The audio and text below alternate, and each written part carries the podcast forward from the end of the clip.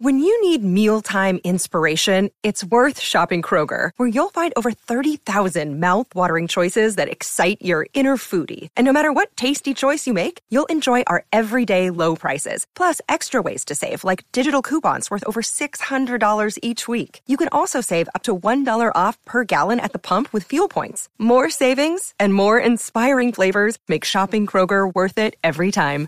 Kroger, fresh for everyone. Fuel restrictions apply. Have you been away from the toxic person, the narcissist, the, the toxic person in your life, and you still go back?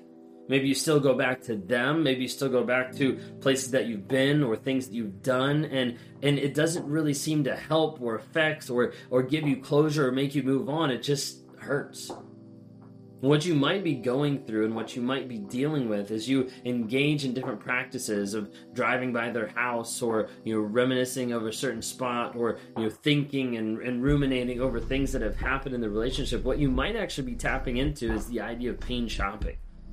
Because a lot of times people after they've gone no contact when they've broken up with the narcissist end up shopping for pain sometimes for an emotional fix sometimes to be able to think through how to get closure, sometimes because they can't make sense of what's going on. But I want to ask you today are you pain shopping after the narcissist?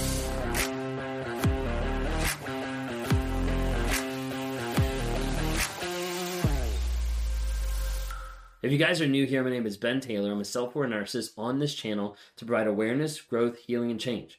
And We do it on all different platforms. TikTok, Instagram, Facebook, YouTube, LinkedIn, Apple Podcasts, Amazon Music, Spotify. If you don't follow us on any of those, give us a follow to be able to help support in those communities or join in some of the lives we do every once in a while to be able to help people understand what narcissism is, to bring that awareness of what people are actually struggling through and help people to grow, heal, and change along that process. We'd love to have you engaged in an elite community of people that are dedicated to their healing inside the NARC app. If you guys don't know what that is, go to narcapp.com, N A R C A P P, narcapp.com to be able to see more of what it is because it stands for Narcissistic Abuse Recovery Community. It's a community of like of like-minded people to help you heal, grow, and change. There's people every single day that are inside that app that are helping give advice, encouragement, support to help you through the crazy making that you've been going through. You can log in, you can take different courses, you can do different exercises, you can log in to be able to track your no contact, to journal your truth that you've been going through, and to be able to ask questions. Join weekly lives that are secured inside the app and monthly coaching where we bring in for other coaches from across the globe to help encourage and support you moving forward. We'd love to have you join and be a part of that. Go to narcapp.com. If you haven't had a chance to be able to check out the new journal we've just released, it's called From Fantasy to Reality. It's in the link in the bio, but it's also on Amazon.com. And what it is, it's got over 100 prompts in there to start giving you more of a thought process and a prompting to know, hey, let me go ahead and start asking myself some of the hard questions.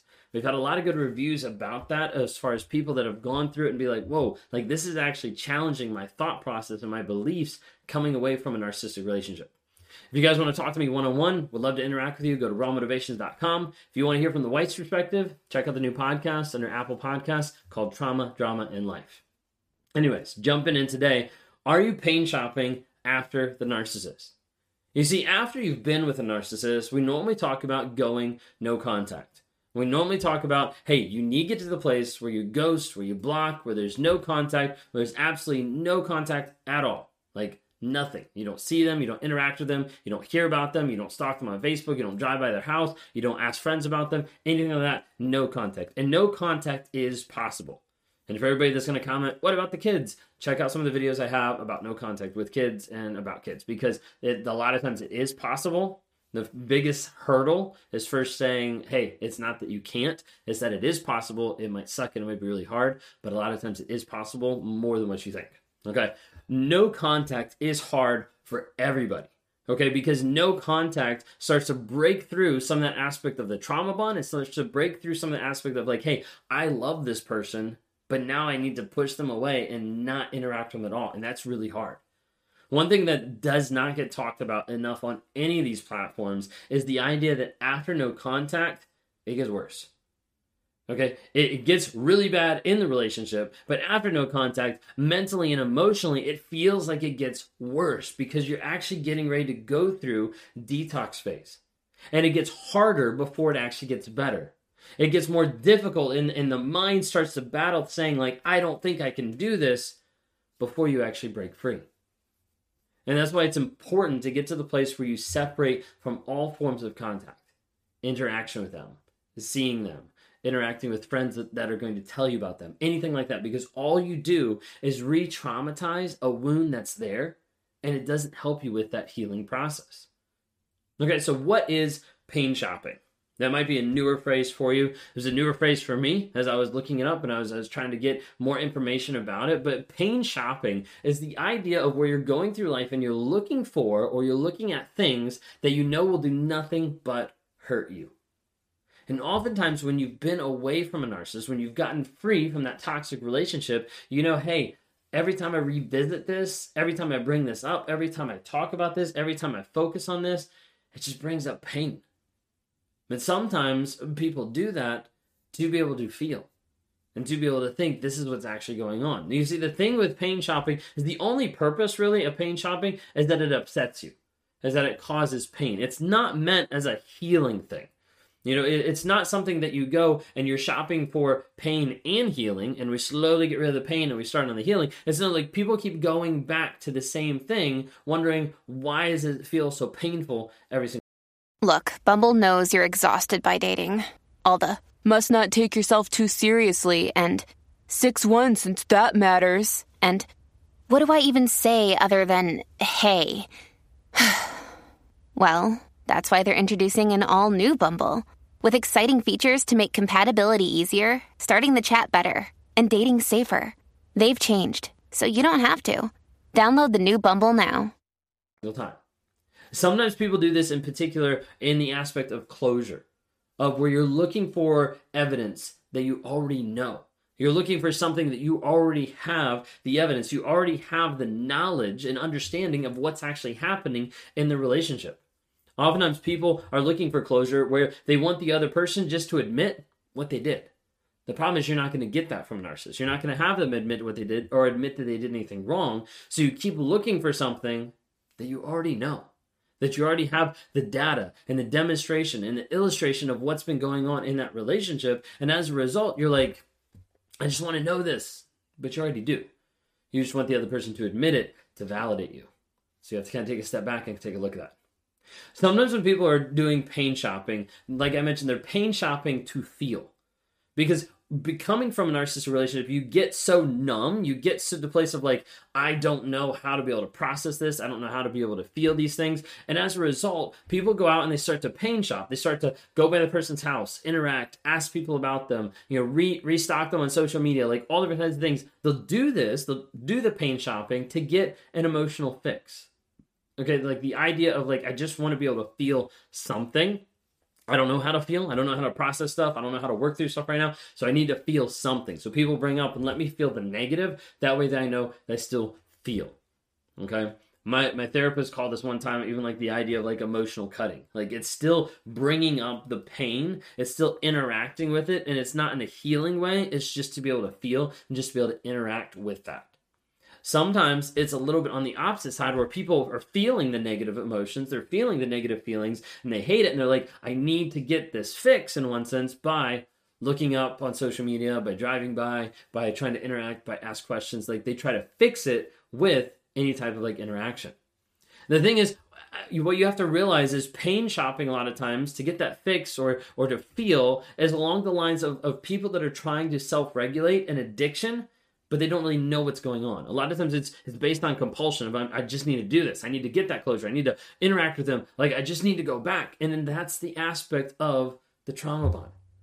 The trauma bond is based on that feeling of addiction of where you know logically, like, I don't want to do this. You know logically, like, I hate this. Like, I don't want to be with this person, but I still want to be with them.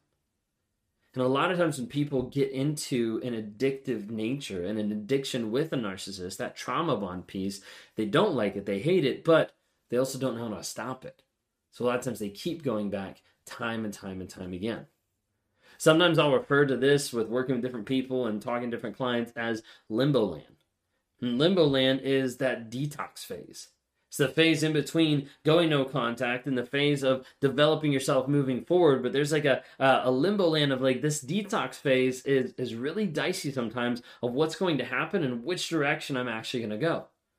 Oftentimes, it's the aspect of where you feel some peace because the narcissist isn't in your life. You're not constantly getting abused or that person being in person yelling and screaming at you, but the peace doesn't feel peaceful because you're going through a detox phase where you're used to interacting with this person. You're used to texting them all the time, or responding to them, or seeing them, or holding them, or touching them, whatever it might be. You're used to a lot of that. And as a result, it takes a while to get through that phase and get the detox effect out of your body. It affects all aspects your mind, your emotion, your body, all different things. And sometimes people have mental, emotional, and physical ramifications coming out of that relationship and detoxing from that addictive person. The thing is, you have to work through that. You have to work through limbo land. You have to work through the detox phase where a lot of times people slide back into the trauma bond. And I try to work with people to help them get through that, but then also develop a sense of direction and purpose. Because otherwise, your mind oftentimes will play tricks on you and will try to pull you back, thinking, hey, it's a lot easier to pain shop right now than it is to work through the feelings. It's a lot easier to go back to the addiction than it is to actually say, no, I'm done with that, and we're going to continue moving forward. And oftentimes your mind will minimize, it'll play tricks on you to try to get you to go back to a toxic relationship and go back to someone that is toxic and ultimately damaging you emotionally, mentally, or physically. And that's the aspect of the trauma bond where you know, but you still want to go back.